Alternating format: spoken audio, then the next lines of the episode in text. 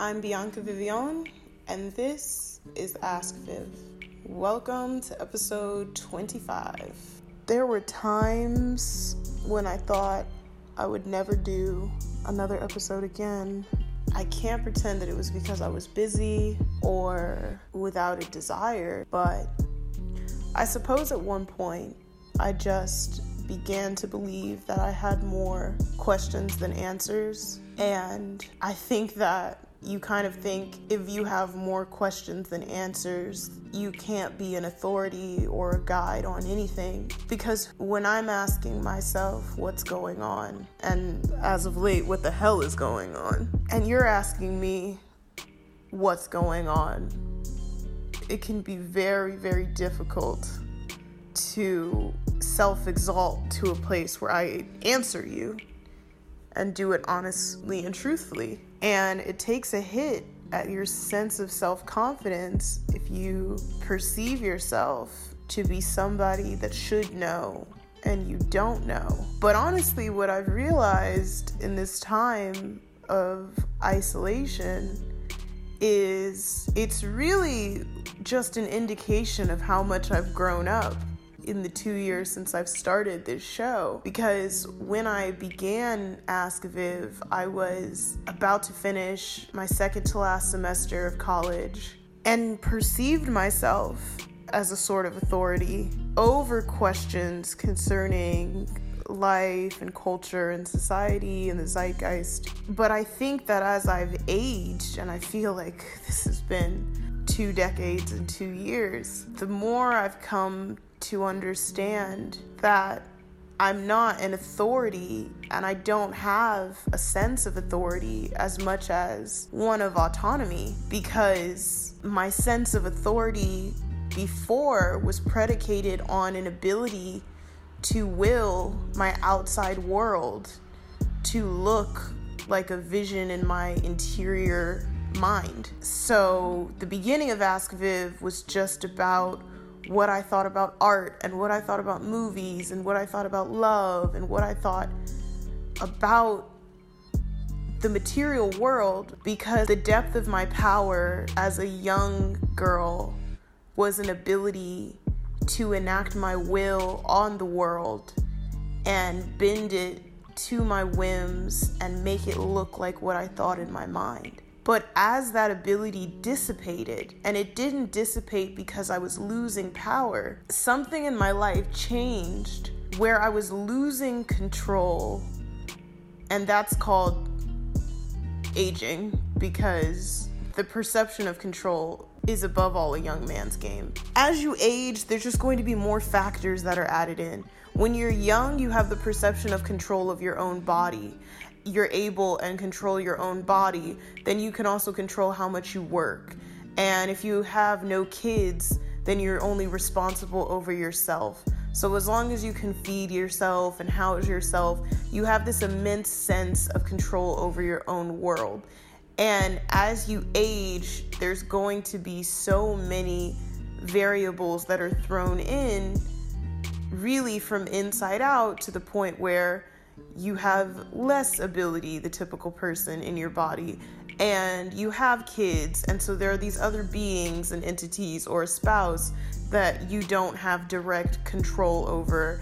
And then sometimes the economy's up and the markets are down, and these variables will impact your cash flow. And so you're not the way you are when you're young and the whole world is in front of you and you can just bend it to your whim because you have that time and ability. But I'm finding that that's all vanity anyway. And I'm finding it now more than ever because look at the state of the world now. Two years ago, if this had happened, this pestilence, this virus, I would not have been able to cope because I was in control of my world, in my mind. And if I couldn't get something to go exactly my way, either through intellect, or beauty or scheming outright, then I was in a state of devastation.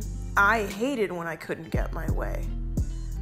But these last two years have broken me down and grown me up so that my sense of interiority, my sense of self autonomy, allows me to withstand any varying external factors. I really realize I can survive in any atmosphere because I had undergone such an acute sense of devastation with heartbreak and deals falling through and just the average life tragedies that happen as I've come of age. That when you're telling me that the sky is falling, then now I just ask, whose sky? It's funny to me that when Ask Viv was a hobby, when it was something that it seemed so elective, and I would even have friends that would kind of be like, oh, it's good, but it's not for me. I'm not your audience. And it's because it had turned into something that was about building up your interior arsenal so that you were not at the mercy of the world. It was about me being tired of going through changes. Because when your money's up and your money's down, and your lover's here and then they're gone, and the apartment that you have is perfect and then it's flooded, or there's an infestation or whatever, when something interferes or intervenes in your plan, you have to have an internal compass a grounding, a morale, a set of values, a sense of discipline, a sense of nutrition, mental stability, spirituality. And those things to so many people were elective because that sense of interiority was seen as a very arduous thing to build, a difficult task to undergo compared to if this was a self help thing where I say, this is how you write a resume and this is how you manifest. You know, we're always into manifestation, how to make your life look like the utopia in your mind or how to make others do what you want. And the more and more it just became about how to deal with yourself and thereby be able to deal with the world, to go within so that you didn't have to feel like you were going without. In a lot of ways, to a lot of people, the sillier it became. And I'm standing here now with a sort of sense of innocent comedy because now the world that everyone placed their faith in is in crisis. And many of you are alone in your world, in your homes, but you're not completely alone because you are now faced with the sense of duplicity that I had been trying to get you to mitigate or completely destroy, and that is your internal self versus your external self. The person that you are out in the world who controls everything versus the person you are internally that is at the whim and will of their emotions, their dark thoughts, their depression, their traumatic episodes and memories, their own sense of anger, their want of pleasure and food, and their insatiability, their hedonism. Now, those will be the things that as the outside world burns, you're still stuck with those things inside, that problem is going to be compounded exponentially because you're living with a roommate or family members or a partner who also have this interior duplicity and secret thoughts and fears. And it all comes out because the situation, even if they said it's all going to end on July 29th, it would still leave you in an indefinite state of suspension because you have to literally live day by day. And this is a very stark contrast to the lives that many of us build before this because before this, we were living plan by plan, month by month. We were saying, I'm gonna have this vacation and it's gonna come on June 10th, and so as long as I can make it until June 10th, I'm fine or I have to see this person between the hours of 4 p.m. and 8 p.m., and I can deal with that. But if I have to see this person from 9 a.m. to 9 p.m., I'm going to go crazy. And we were constantly making small compromises and putting off what felt like a non urgent time for self reflection. That now the real catastrophe, besides what is happening out in the world, because that is live in living color happening, is that you're having to ask a question that I have been imploring people, especially young people, to ask from literally episode one Do I like my life? Do I like who I am? And I think that the frustration that many people are feeling now is that when you have a sense of doom or calamity and you are faced with the reality of death, one that you have so long ignored because you were so strong and so able and had so much fortitude or money or influence or praise from other people. You had so much external validation that when you have to look yourself in the mirror metaphorically at all times of the day and constantly check in with yourself, whereas you did it almost nearly never, maybe every birthday, which is why so many of you dread your birthdays, is you're having to come to the realization that you are losing a life that A, you did not like.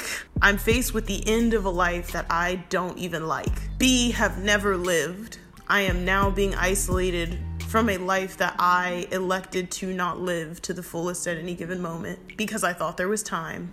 Or C, did not appreciate looking around at all of the things that you took for granted being able to go out and enjoy the springtime, having a little bit of extra money in your pocket, your coworkers, your family, your church, your mosque, being able to embrace and never taking the chance to have embraced, to hug and kiss and intimate, uh, being able to interact with the world around you as far as strangers, being able to go into a grocery store and always find exactly what you were looking for.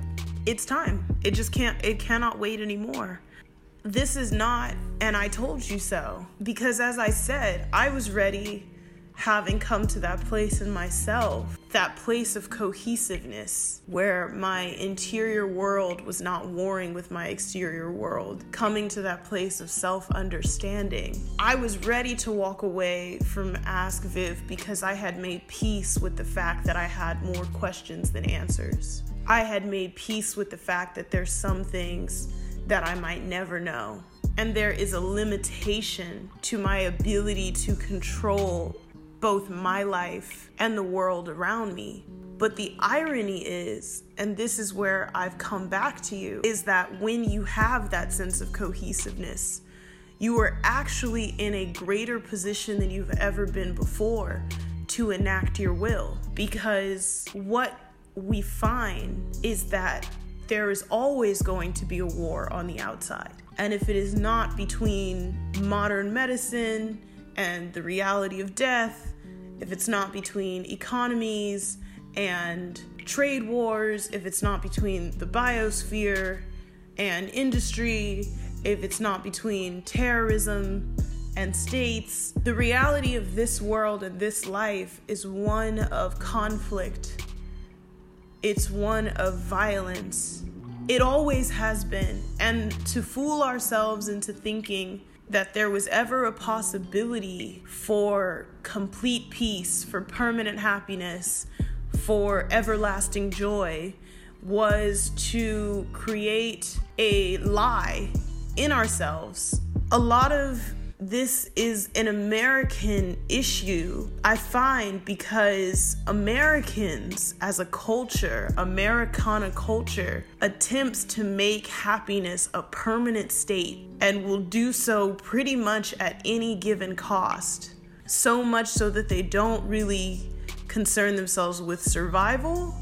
They don't really concern themselves with understanding or coping with death and they don't really acknowledge the suffering of others. And now to be in a trifecta storm of calamity with the economy and ever pervasive death imminent, the invisible enemy at the door, I'm sure you're in need of some relief. Now that we have made peace with the reality of the external war and the reality of its indefinite until God takes his hand off and says, enough is enough, then we might be able. In order for us to stand at this time, we've got to reconcile some relationships.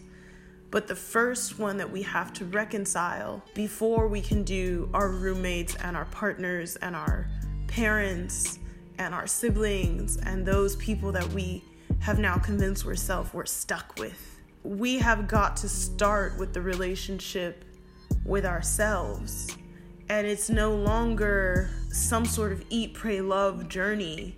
It's no longer a 10 steps to a better and healthier life, Oprah.com.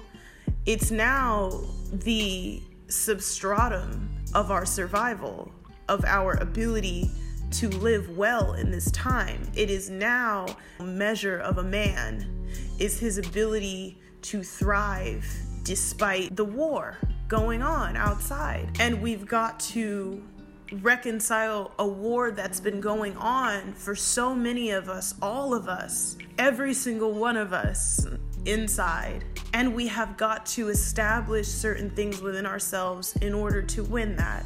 Identity is not going to do it. And for so long, we thought if I can figure out what I am, then it'll make me okay with who I am. But the truth is that it's not helping now when you're by yourself. Being black is not helping now. Being a woman is not helping now because now it's just me, myself, and I. And I'm not going out into the world and I can't put the armor of the world on in my own house. Now it's about initiative versus guilt. And when initiative wins out, then I can enact purpose. Now it's about calling and industry versus inferiority. And when calling wins out, I can enact competency. Now it's about identity versus identity diffusion and my ability to relate to my fellow man. And when identity diffusion wins out, I can build community now it's about generosity versus stagnation and selfishness. And when generosity wins out, I can enact care. Now it's about integrity versus despair. And when integrity wins out, I can produce wisdom. It's about something that stays within me so that I can act my will despite the changes the vicissitudinous of change that's going on outside of me. Now it's creating a different measure to judge myself by because my job is gone and my money is gone and my friends are dying because I, I am not associated. There's not a club I can go to, there's not a place I can go to make me feel what I need to feel. I don't have access to the things that made me feel beautiful or the things that made me feel whole. I am having to deal with me. And that's going to be the hardest thing about this time. And that's why I'm back here, because I know that you're seeking relief. Now I'm going to get into these questions because I know that's your favorite part. Dear Viv, I found myself losing track of the hours of the day and sort of floating through days and weeks aimlessly. I've made this my new normal when I know in reality I still have control over various aspects of my personal life. How do I remain present and feeling in the middle of a pandemic when it seems far easier to not be present and or resort to escapism? As far as how to be present, I think about the reasons why, in times like this, people seek escapism is because beyond just the boredom and anguish and solitude of having to remain inside, you are inundated with a media complex that is constantly trying to stoke fear and panic because it's really good for their bottom line. And so they have a thousand maps of the increase of death around the world and the failing healthcare systems and the inadequacies of government. And so rather than just having to feel like I have to take care of myself, I have to be here for my family, you think pandemic and it's worsened because the few times that you do go outside, everybody's face is covered with mask, and there seems to be this feeling of hostility that's palpable in the air. And so for me, not only have I vowed to only consume as much news as is necessary for functioning in my own life, when are things going to open? What is the general timeline of this looking like? Not just constant death, destruction, calamity because it makes you not want to be present and makes you want to seek escape. With that being said, I'll say two things. There's nothing wrong with a bit of escapism. I find it so funny that people have internalized the machinations of capitalism so much that even when you're in your own home and the world has come to a complete stop indefinitely, and there's this sort of perpetual lull of nobody knowing what we're going to do, every single deadline being pushed back for everything, people being laid off, and still people are like, how can I be productive? It's okay to indulge in a bit of escapism. It's okay to get up and not want to exercise in your living room every day. It's okay to smoke a joint it's okay to get a little bit tipsy on a Saturday night. It's not wrong.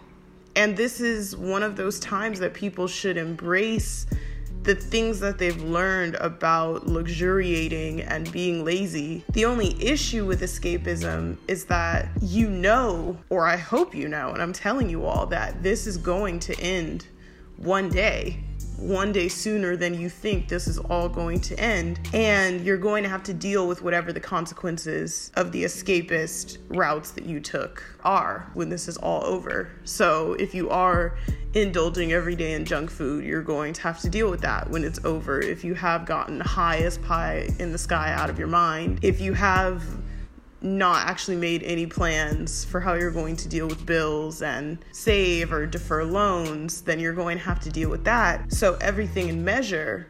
But I think that part of what heightens this sense of anxiousness and calamity is that even in this time, we're not doing enough.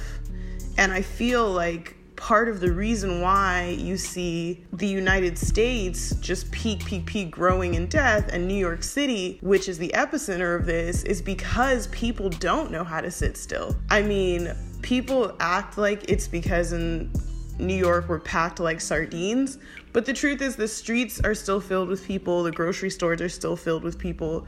People hate staying home.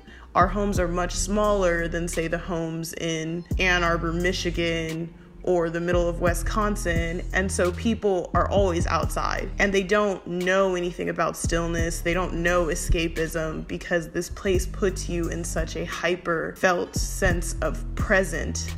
You always feel like you are at the forefront of time, the forefront of reality, in the middle, in the mix. That's why people move to New York City and people elect to live that way. And this is a time to step back and step out of reality for a bit for the sake of your own mind. And so, how do you do that? When I think about feeling present, I think about something that a friend shared with me many, many years ago when we were living in Bangladesh together because we were about to go back to our respective countries.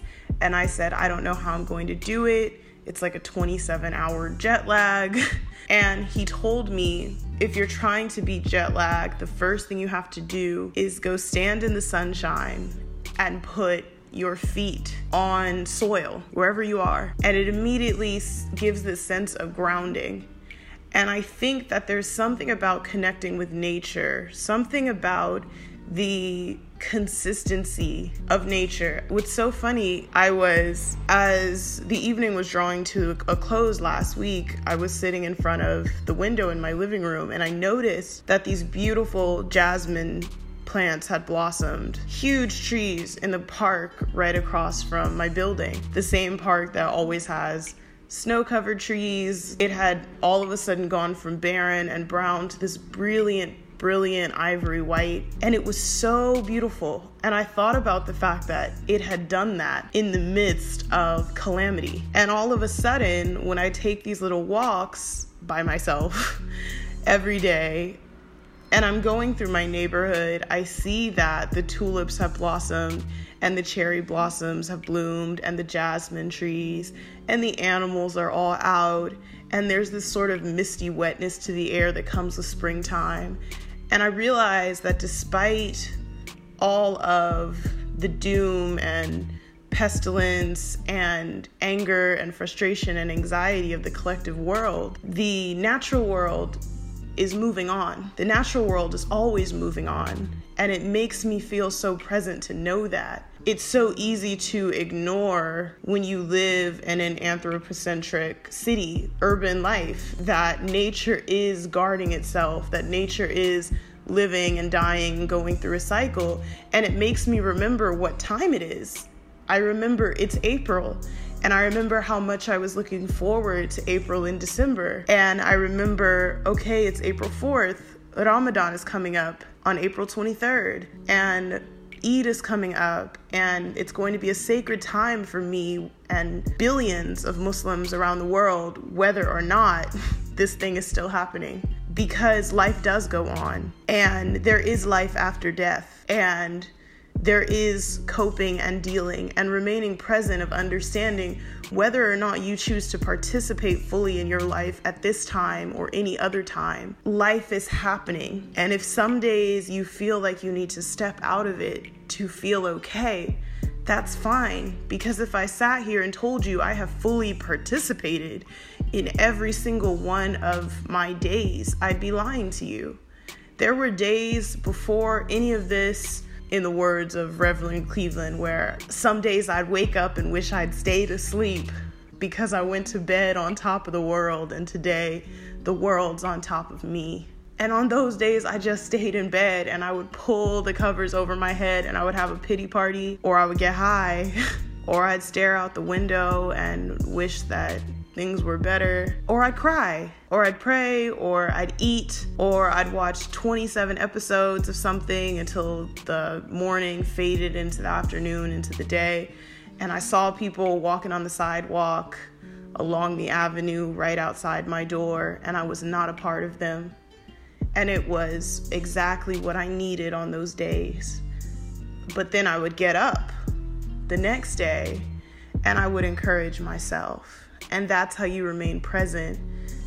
This is my life. I'm going to live it. I'm going to live it well. That's what I tell myself, no matter what kind of war is going on in the world. And as far as how you remain feeling, you always remain feeling at any given moment by loving other people. And again, something that was met with so much sort of frivolity and carelessness before this but now, when people are made aware of the imminence of death, and they go from saying, oh, people that are only 80 and over, to 30 year olds on ventilators, to 13 year old boy without any previous symptoms or existing conditions dies in the middle of the UK, you begin to understand and become aware of the people around you and the absence and the abyss that would exist if those people were no longer there and you love somebody.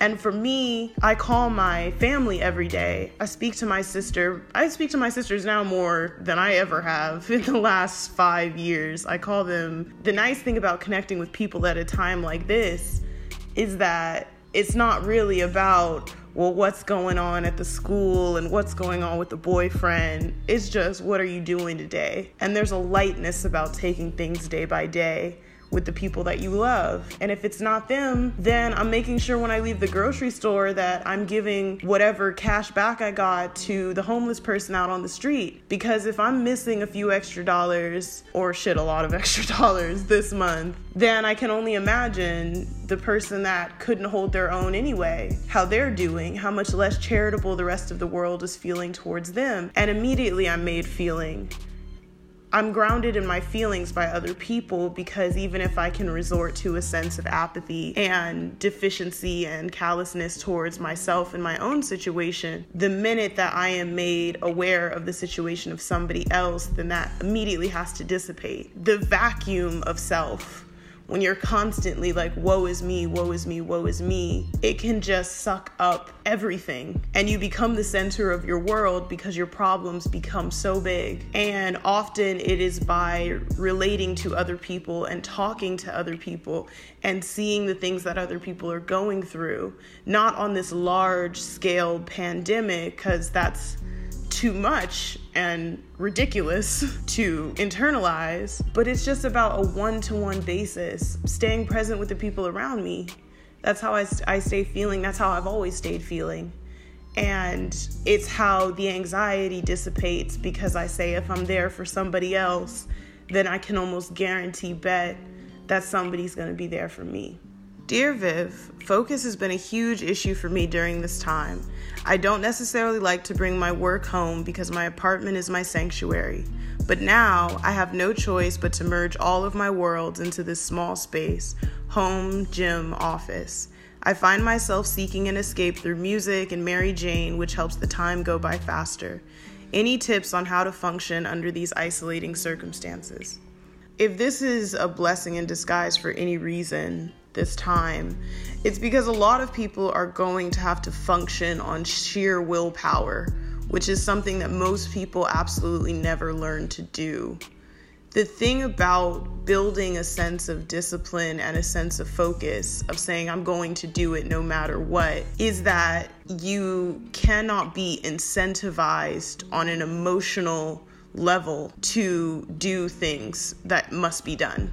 As far as work, I think the thing for me is that with my work, I always approach my work with a level of seriousness that I find gets it done. I find that even in projects like Ask Viv, the reason why at one point I could produce an episode every other week nonstop for an entire year. And then all of a sudden, I can only produce an episode every six months is because when you begin to feel or analyze things from an emotional standpoint of view, you're almost never going to do them. Because when you live at the mercy of your feelings and the vicissitudinous changes of your emotional disposition, it's so easy to at one point say, I'm feeling too sad to do this, I'm feeling too angry, too bored, too cramped, too whatever. When it comes to things like work, especially those of you who are in high school, college right now, I really feel for you because I know this has just mounted a sense of stress and anxiety, and, and I really, really do feel for you. When you have to sit down and work, it can't be a matter of, oh, I don't feel comfortable, oh, the lighting is bad, oh, what if people are judging the background of my screen on this video camera meeting? It, it can't be about any of that. We are living in a very bare bones society, bare bones moment where you really have to do the best you can with what you have. And I find that the issue that I have, especially especially with work culture in America.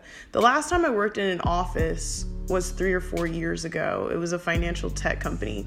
And I swear one day I literally just got up and walked out and never came back. One after one Friday afternoon, I said I'm done, left my little MacBook that they gave me in the drawer, walked out and was like, I'm good off of the workforce for the rest of my life. And it was because it was such a strange dynamic that they wanted us to work so hard.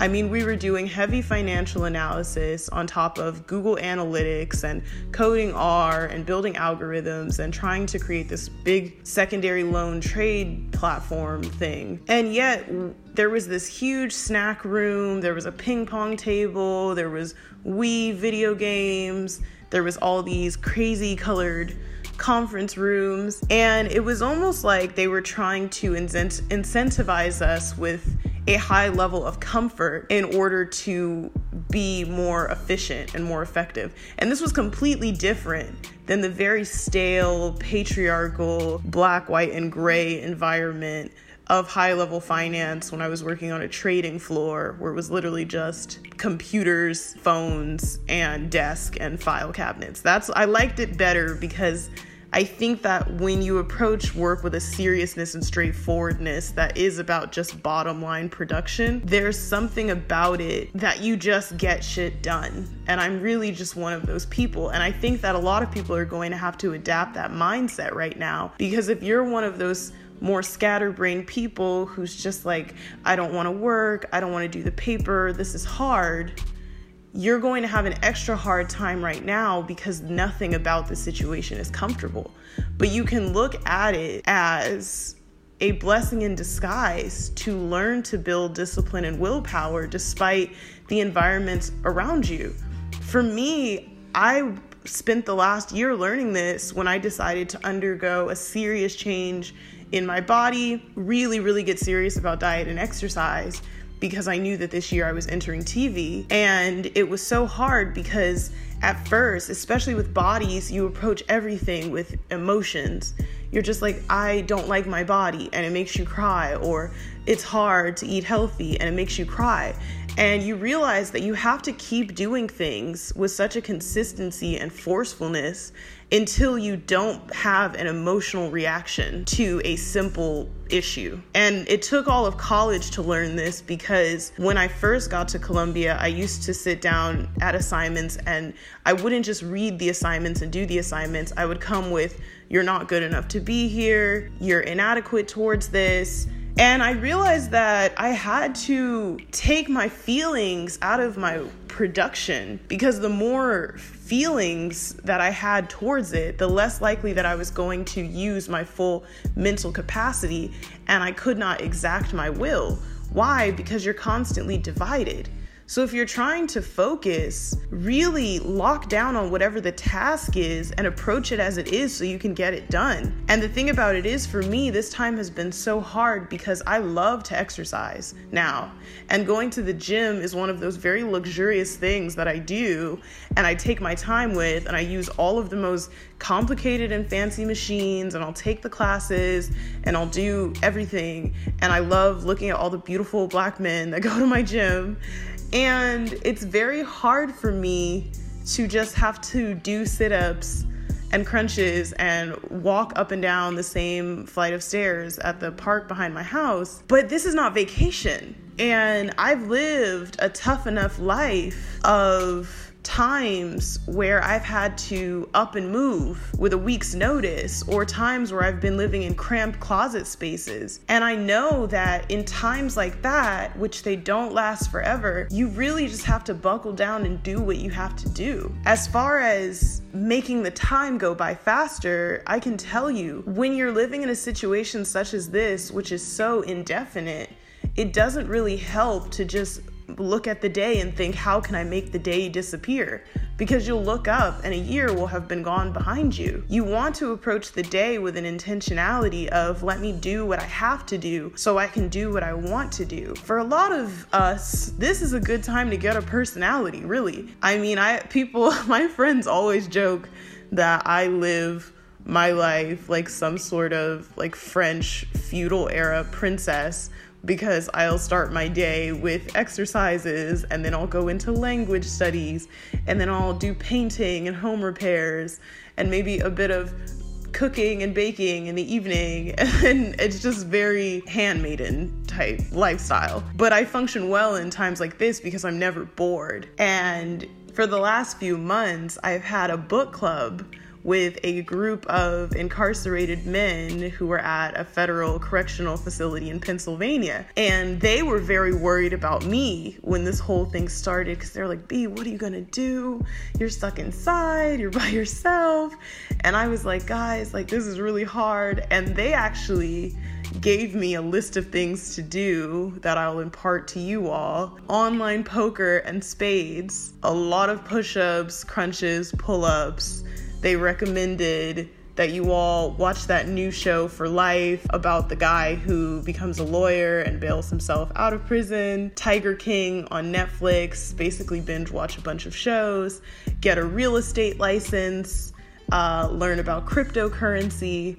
They had an entire list of things that you do when you're literally in prison and bored. Read the entirety of your own spiritual text. I mean, some of them have gone through the Bible once or twice. Learn to write poetry, write letters to your children in your in the future, write letters to your past self, call your family. I mean, these guys are the masters of inside living and they told me to they told me as I freaked out over a few emails it's going to be okay. And so if they can strengthen my morale, then I know that you all can do this. Dear Viv, in the midst of crisis, my classes have been changed to online courses and I've been forced to move back home with my family members. Ironically, my workload has somewhat increased and I'd like to use my time in isolation to work on projects for myself. But the reality is, a lot of people are still relying on me to get things done for them. I know I'm capable of handling it, but how do I ask for help? First of all, I so admire my college students, my high school students listening to this, you all are really the blueprint and my superheroes because I loved going to class. Physical classes were the entire crux, the incentive for being educated. And I really, really feel for a lot of you who I know, especially seniors, like this has changed everything people who are looking forward to prom and graduation and everything else, and you all are handling it so gracefully because I know I would have rioted. But with that being said, asking for help is something that it took my whole life to do because I prided myself on not needing anybody and being raised as a highly self preserving person in a household that was kind of every man for himself. From a very young age, I had difficulty asking for help um, until I got to a point in my adult life that everybody comes to where I realized that I needed other people so badly and that it was nothing to be ashamed of.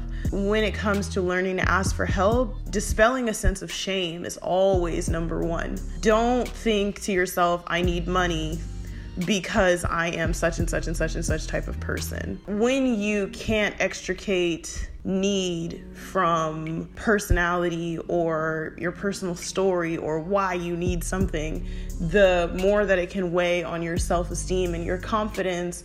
And the more that you can just internalize a lot of stress and avoid asking for help. Things like that are things that held me back for a long it's the reason I'm not good at math, period. It's the reason why I mean, you see me do tip calculation at a restaurant and people would not think that I was this genius that they keep telling me I am.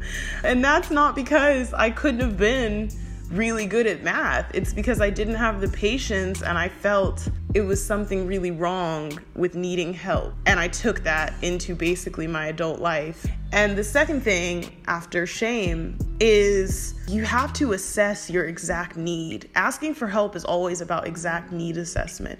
So at a time like this, if you're thinking I need money, that is a need, but help can articulate itself in a multitude of ways. If you have enough short term savings to hold yourself over, then perhaps what you actually need is a job.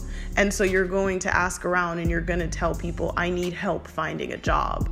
If you're actually flat broke and shit hit the fan at the very worst possible time, then what you need is money. And you need to be able to find out exactly how much money you need.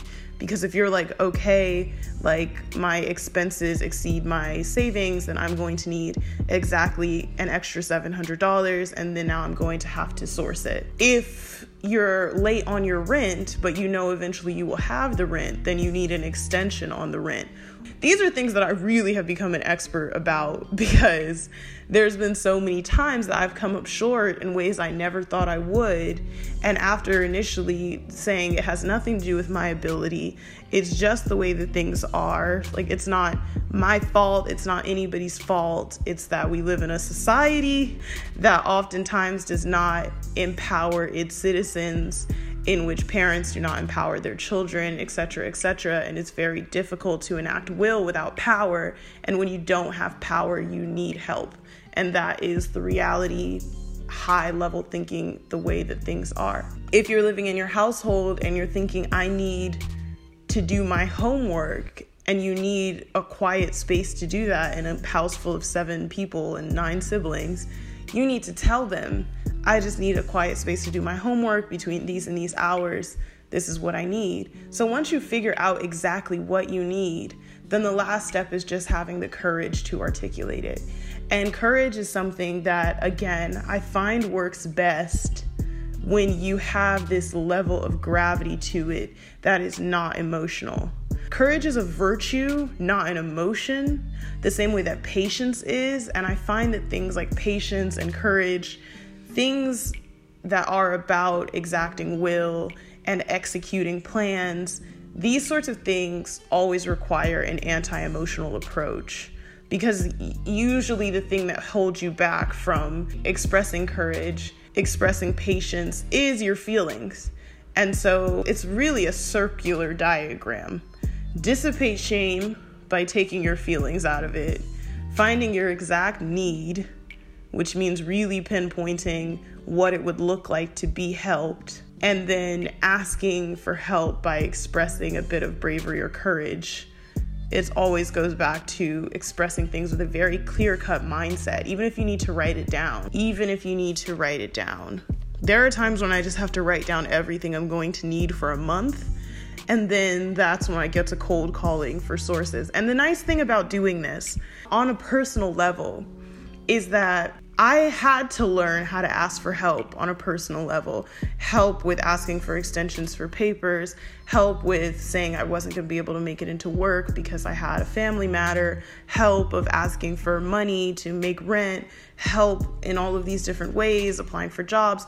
Alhamdulillah, like thank God I learned that on a personal level because now that I am producing my own television show, now that I take on these huge consulting projects, now that I'm building out my world as I see it on a really macro scale that affects other people, employs other people, involves other people, I have to learn to ask for help and to trust the ability of others because I am no longer a one to one entity the way that I was when I was just that superhuman adolescent who didn't know how to ask for help. Now I have to get things done by any means necessary, and I can't always get them done by my own intellect. I can't always get them done by my own know how. And so it does take this very perfect, stricken balance of confidence and humility because, like you say, I, I feel confident handling it. And you need to have that confidence. I need to be able to say, I can handle whatever's coming in front of me. But I also need to be able to say, I trust the people in my life to hold it down in the places I'm going to fall short. I, I know that the friends that I have around me, the family that I have around me, will pick me up in the places that I've fallen short. And I've had to learn to trust people because the thing also about asking for help on a more meta emotional psychological level is that you have to trust people because when you're vulnerable and you need things then you have to make yourself known and that's something that I was never comfortable doing because I didn't want people to know that I wasn't this portrait of strength all the time. I was not okay with dispelling that myth in people's minds about me. I could not do it. I didn't want to do it. And it was very, very difficult for me beyond just my family, my closest friends, to begin asking for help from work colleagues and business professionals because I had always just prided myself on being the youngest to do that and the youngest to do that, that making my needs known or my vulnerabilities known on this professional level was very, very, very hard for me. But it's been to my benefit because you find not only do people typically want to see you succeed more than they want to see you fail, but also there's just something about mutual trust towards people that are working to a larger goal. And right now, what you're seeing as a breakdown of society on a governmental and institutional level is because there's so much inherent distrust between parties because capitalism is built on competition. And you see the issue with that literally real time of people that cannot assess their own need and people that cannot exact their will, people that cannot actually ask for fear of retribution, for help, are staving off death because we live in a society that has encouraged competition over collaboration. And so use this time again, this time for community building, even if it's just within your own household, your own networks, to learn to ask for help and to lean on one another because that's how we are going to get through this. Dear Viv, how can I learn to build confidence and learn discipline at 25? I've been getting along, but I'm tired of just getting by. I'm at the end of my rope and fear for life floating by under the radar of mediocrity. How can I train myself to be better? This is something that I really had to learn this first and foremost before I went into this rapid transfiguration of my life for the last two years. I am doing the best that I can with what I have. That is such a different thing to say to yourself than I am flying under the radar, fearing that I'm going to be emptied and eviscerated by my own sense of mediocrity. 25 is so young. I I am now just now understanding how young I am. And the reason why it's been such a beautiful thing for me is because when I began working in my field at 14, I felt so young then that when I got into nine years, this year will be the decade of me working in media and journalism as a professional.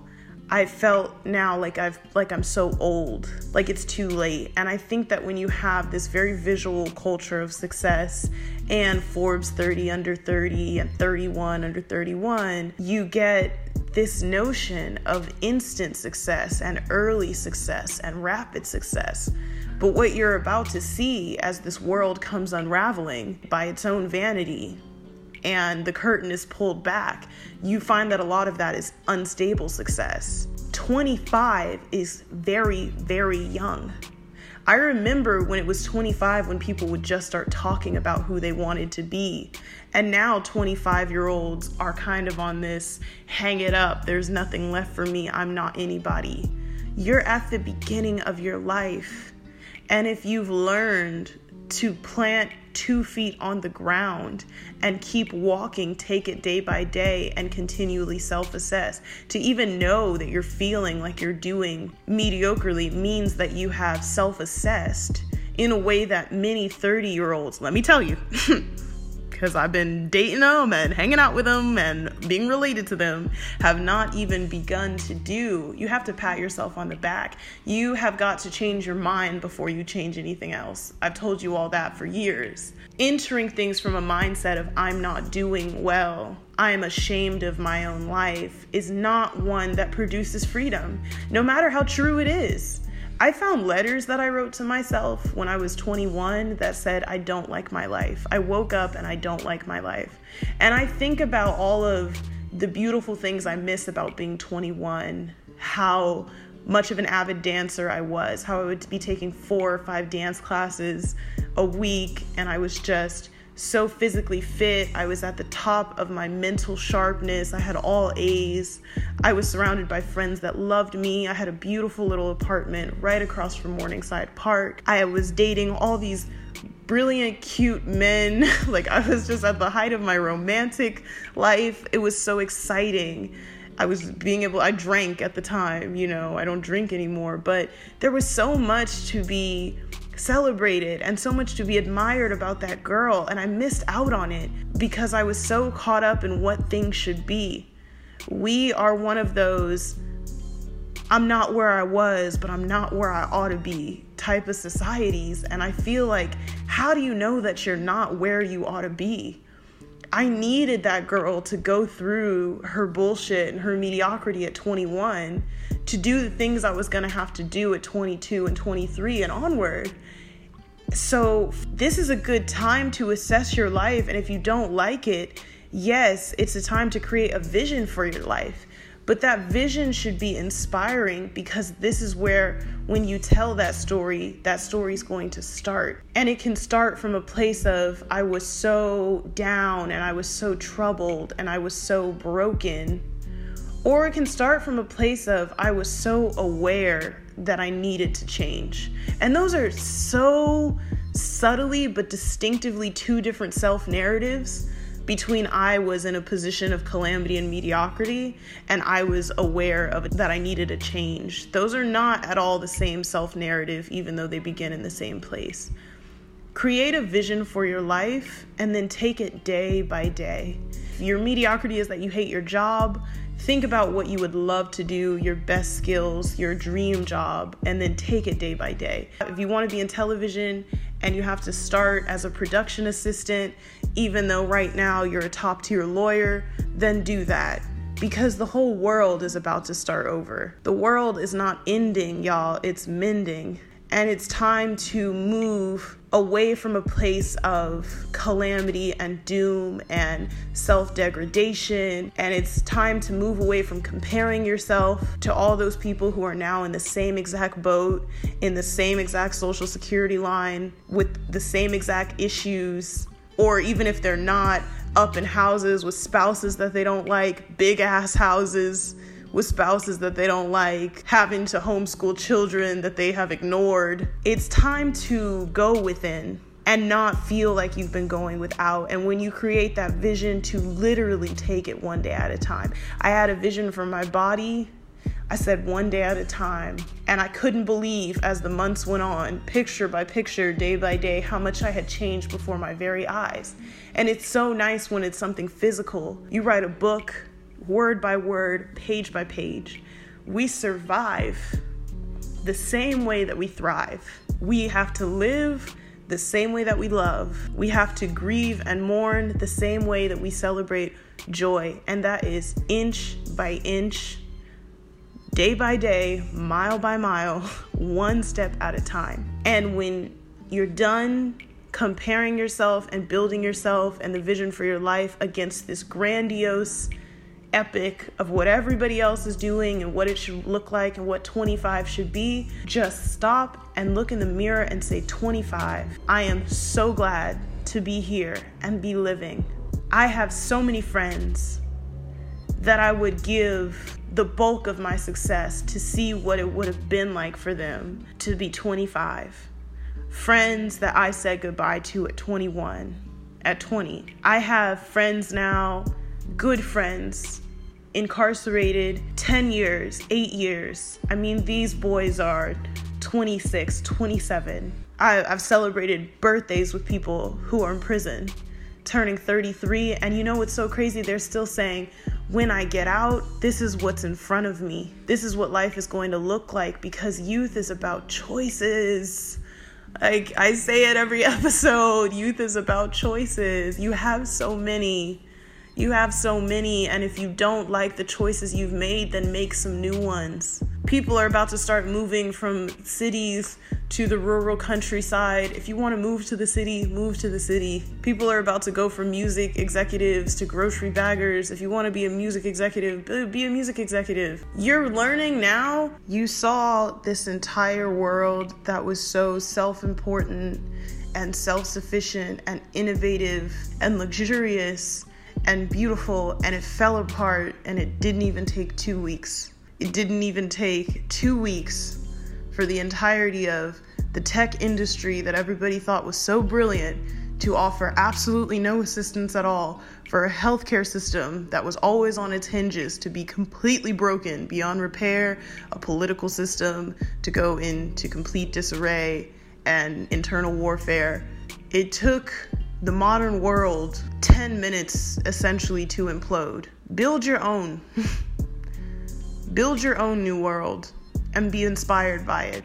Be inspired by a new world order and the beauty and community and love and brilliance and changes that it can produce on an individual and global scale.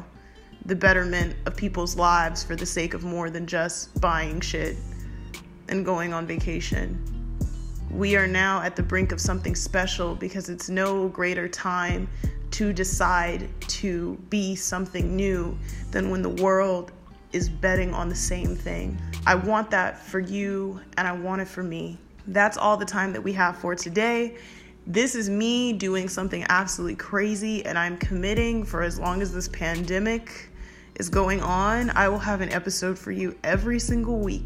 I am going to have an episode for you posted by Monday evening of every single week until this is over. And I'm going to show you all what a bit of commitment and discipline and determination can produce. And it's not just because I literally have over 100 questions in my inbox and it has produced such a sense of shame in me. It's because I love you so much and I'm wishing you well. I'm wishing you well. Hold yourselves up, hold your lovers close, hold your families down. Take it easy, and if you can't, take it easy as you can. I'm Bianca Vivion, and if you ever need anything at all, you can always ask Viv. Sometimes your life is Sometimes you cry. Life never tells us the winds are wild